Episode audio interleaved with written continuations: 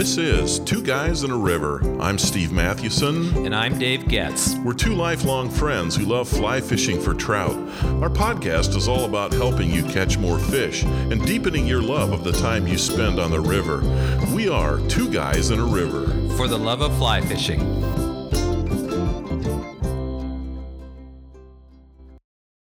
Dave, there's something that definitely gets my heart rate up when I'm fly fishing. Let me guess. It's the brisk walk into the river or the sight of the Columbo pizza sign after a hard day of right. fly fishing. Yeah, that's right. Or maybe driving by Sir oh Scott's yes. Oasis in Manhattan, Montana. Oh, man, that'll do it, too. Yeah, both are true, but I'm I'm really thinking about watching a trout take a dry fly.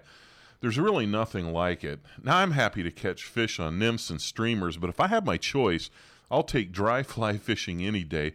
It's just thrilling, isn't it? Tell you what, I would agree with that, and I was just out in Colorado, and I have to tell you that I was considering working on Euro nymphing, and I just said, no, I'm going to, yeah. I'm just going to dry fly fish. Well, I know it. Well, you fished in Colorado a week ago. I was in Montana the same time, and so what we're going to do today is we're going to share some lessons we learned or relearned as it relates to fly fishing. Uh, Dave, what's something you learned? The first is to visit the fly shop in Boulder first and obey the twenty-something-year-old's recommendations. What's that about? So we have always said, if you're going to go fly fishing, go to the local fly shop, ask around, and talk about what you should fish, where you want to fish, and just get good recommendations. And so I did that, actually. And so I stopped in Boulder. I was driving up to Cheyenne, Wyoming, and I was going to actually fish the Poudre, decided to fish in Rocky Mountain National Park. I'll talk about that in a little bit. And I wanted some stimulators. I oh, walked yeah. in and said, hey, can I have some stimulators? Because I know your brother's done really well on those in at the Fall River where we fish. And so I asked for, and I looked through my fly box. I didn't really have much. So he goes, you know, here's what I'd also recommend.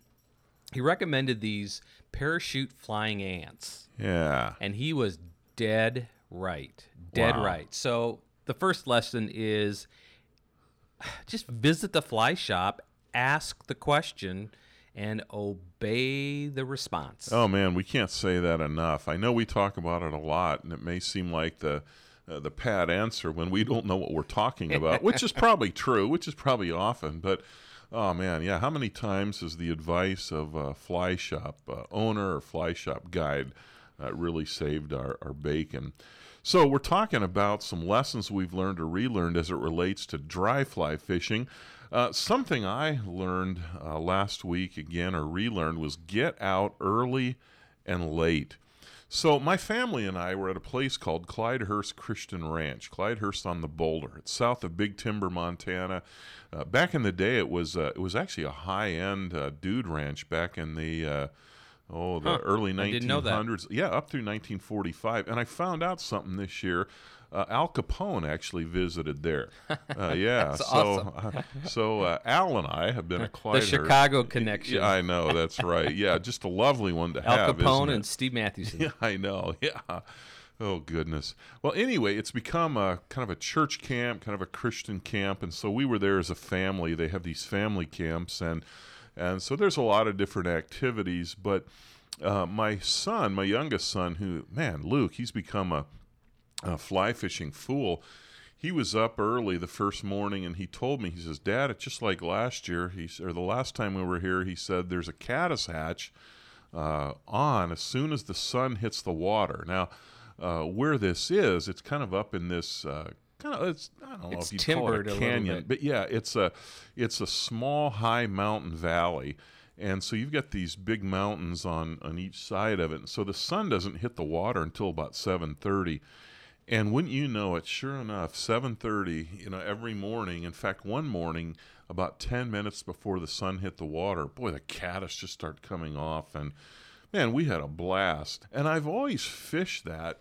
Some of it just due to schedule, but I've always fished that mostly in the in the afternoon and, and I've done fine. But I was just impressed again with how sometimes, even with dry fly fishing, you know, first thing in the morning, I mean, I know you and I fished the East Gallatin once where the trico hatches were starting about, weren't they starting about nine? Yes, about nine o'clock. I mean, you really had to uh, uh, be out there earlier than you think. And it was the same thing in the evening, that hour before dusk. Seems like some of the bigger uh, rainbows were, were out cruising around. And uh, well, we've always talked about the ten to two window, and yeah, that's true mm-hmm. in the spring right. and the yeah. fall. But I think when the temp warms up and it gets hotter in the yep. summer, getting out early and then also late. Now, did you fish yeah. late? Mm-hmm. I didn't uh, much. My my son did, and he did he did really well. I I wanted to hang out with uh, grandkids, and one night my wife and I took this four-wheeler ride, and it's kind of what we talked about before, uh, you know, fly fishing on a family vacation. Yeah. And, and as I I mean, I enjoyed that. It wasn't a problem at all, but I I just saw what he was doing in, in the evening, and, and there was another guy, too, who said, yeah, I've been catching him in the in the evening. And, yeah, it's, it's just a good reminder that that there is, you know, something about that. Visit the fly shop first. Yep. Second is get out early and late. The third is keep trying fly patterns until something works. Yeah. And this really comes from your brother Dave. In fact, he must have been fishing the Fall River a few days after I was I fished it. And he sent you an email and talked about, he said, fishing went really well yesterday. I fished the Fall River above the fan, the alluvial fan, yeah. my usual spot. Water is really low, and let me just insert here, uh, it was really low. And and he said the fish are super spooky. And I'm going to quote him now. He says, sometimes I had to cast standing back about ten to fifteen feet from the bank or stand behind a bush while I cast. I started with my standby number sixteen Parachute Adams with a couple of half-hearted rises, but there was nothing. Switched to something else, nothing. Although there was no trout rising, or though there were no trout rising, I noticed a few flying black ants on me, and so he tied on a number sixteen elk hair flying black ant, and bingo. Wow, just like for you, huh? Yeah, it yeah. was exactly. And he said Man. he caught fifteen or more in an hour. Wow. And one was a really nice brown, about thirteen inches, which in that stream is actually big. That's a big and one, yeah. Then he yep. caught a bunch of mm-hmm. eleven-inch brookies and seven to ten-inch. So I think the point here is keep trying something until it works.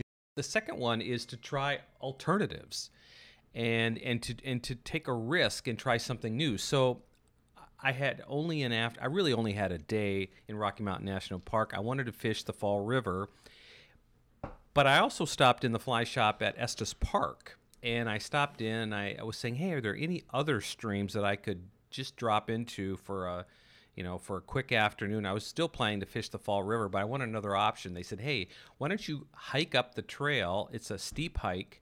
And get up and fish the Roaring River. So I think the Roaring River comes down, yeah. and that's where the alluvial fan is, okay. right? That flows yeah. into the fa- into fall into the Fall River.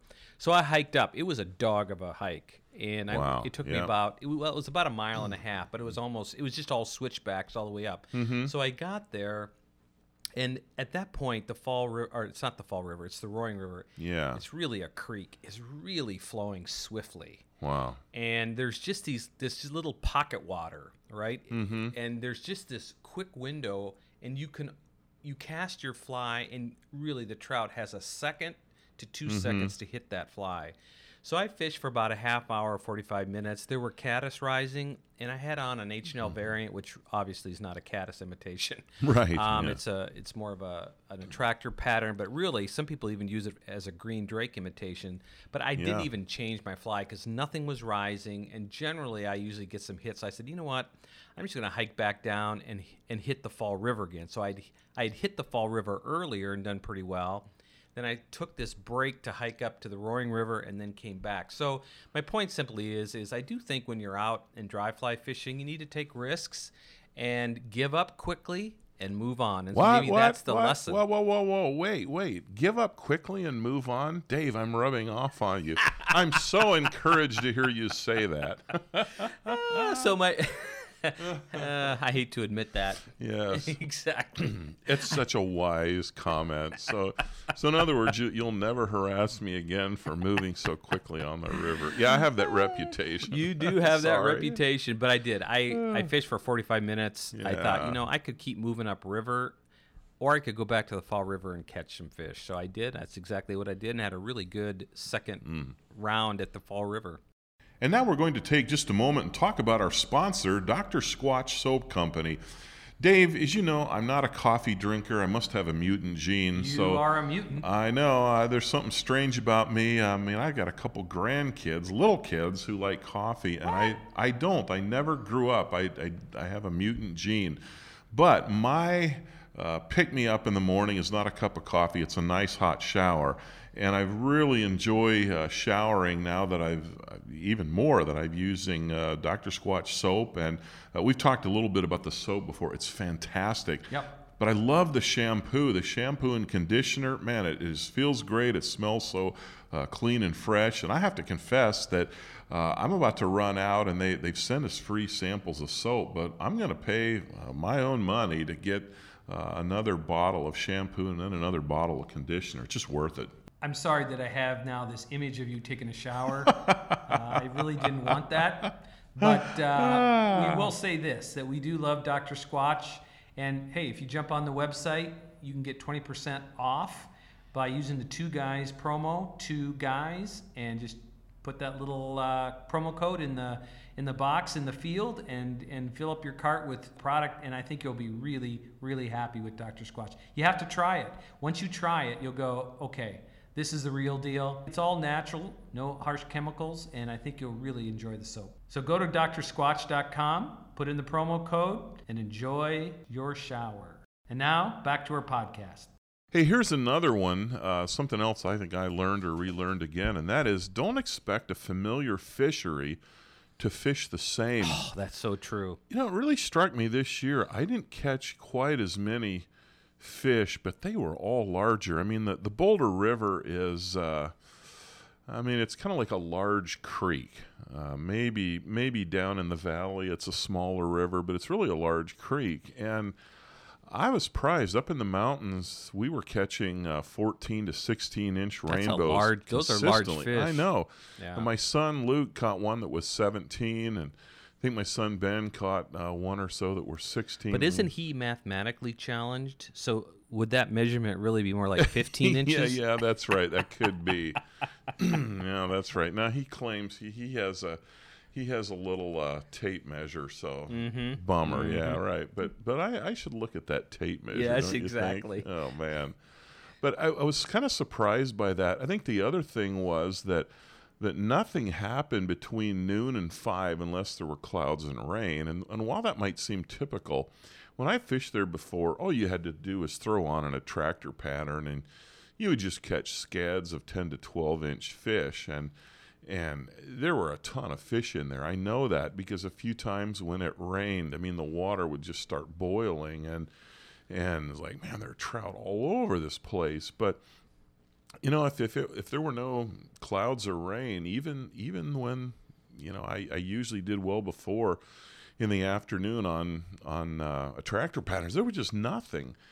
Uh, you know, I noticed, too, that there were a couple of runs. This is so typical. A couple of runs in, in this river. It's a freestone river, and there were some that weren't as deep or as productive as before, which, you know, we've talked about that. It always happens. I mean, runs every change. Sp- yeah, spring. Sometimes I know they had a lot of moisture this year, and so I think the runoff was a little bit uh, heavier at times, and so things uh, things changed maybe a little bit more noticeably than uh, than they did in the past. Was it and noticeably lower or about the same? Actually, it was a little bit higher. I think huh. with, with all the water they've had, that it makes was, sense. Yeah, it was a little higher than it, it usually was, but yet it was it was very very fishable. So I, I know that we've said that before, but it's just something that uh, uh, just something that happens that you just have to be aware of. Every time you go out from year to year, in this case, it's been a couple years. Yeah, things really do change. So our final, well, actually, it's not our final point. It's our penultimate. Is that how you say it? Penultimate? Yeah, that's impressive. The point yeah. before the final point yeah. uh, is to try something new. And I was thinking about Euro nymphing. In fact, as I mentioned at the beginning of this podcast, I, I had a day to myself, so I wasn't fishing with anyone. I thought, you know, I'm going to run up to the Poudre River west of Fort Collins and maybe even go into the Laramie River, which is farther west and kind of northwest. Mm-hmm.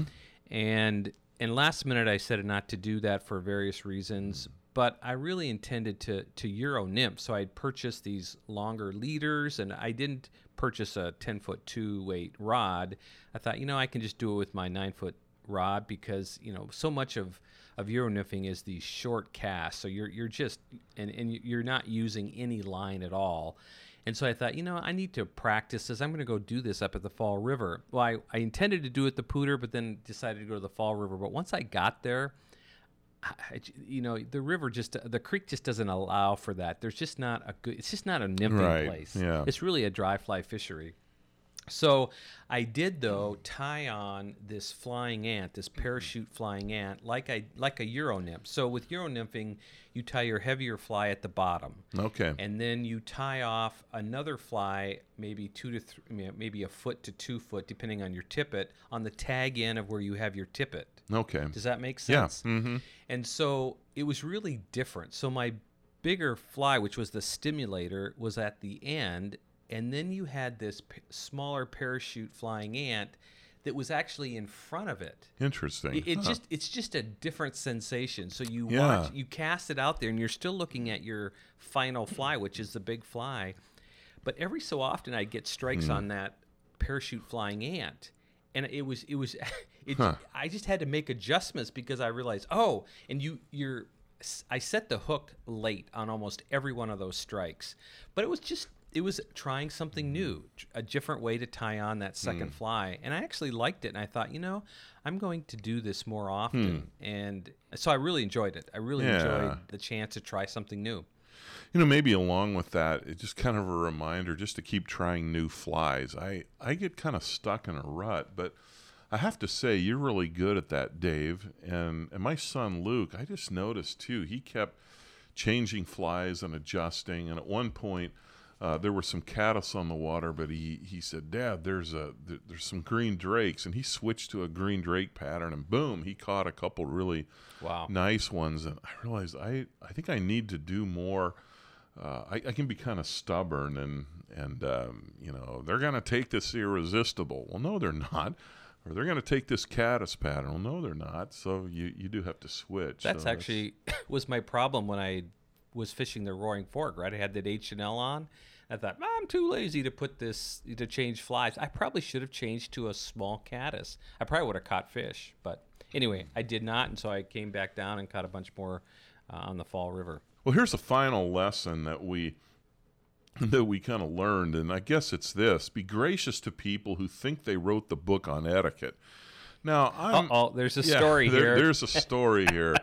um, I, you know, I, I'm big into etiquette. I think it's really important, but I, I guess I just realized again, some people's uh, idea of etiquette is just flat out selfish. It's almost, uh, yeah, it, selfishness in reverse. So this is something that happened to my son, Ben, and his wife. And Ben is a, man, he's a really good fly fisher, great athlete, and And he's taught his wife to fly fish. I tell you what, she is really good. I was watching her cast. I was like, man, I can't believe that, you know, this is only her third or fourth time fly fishing. She really handles awesome. the fly rod well. So anyway, we're at this camp. We walk across the road, and this is, it's a dirt road that comes up, you know, into this mountain valley. And in fact, Uh, some of the cabins we stayed in were the very ones that the crew of A River Runs Through It stayed, because they oh, filmed. That's awesome. Yeah, they filmed part of it right there on the on the boulder. So anyway, they walk across the river, and there was another fly fisher in a run that they were going to fish. So, uh, and, and my son's very thoughtful about this. So he said, all right, let's move up, and we'll give this fly fisher two additional runs. So they started fishing, and before long, this fly fisher came up and said, the fly fisher was nice, but fly fisher said, so where are you guys from? Are you new to fly fishing? My son said, yeah, you know, we're we're we're from Illinois. I used to live in Bozeman. And, and I think he said, yeah, my wife's just learning to fly fish. And the fly fisher said, well, you know, I just need to tell you that the etiquette is that you, you know, I was planning on working these two holes, and you...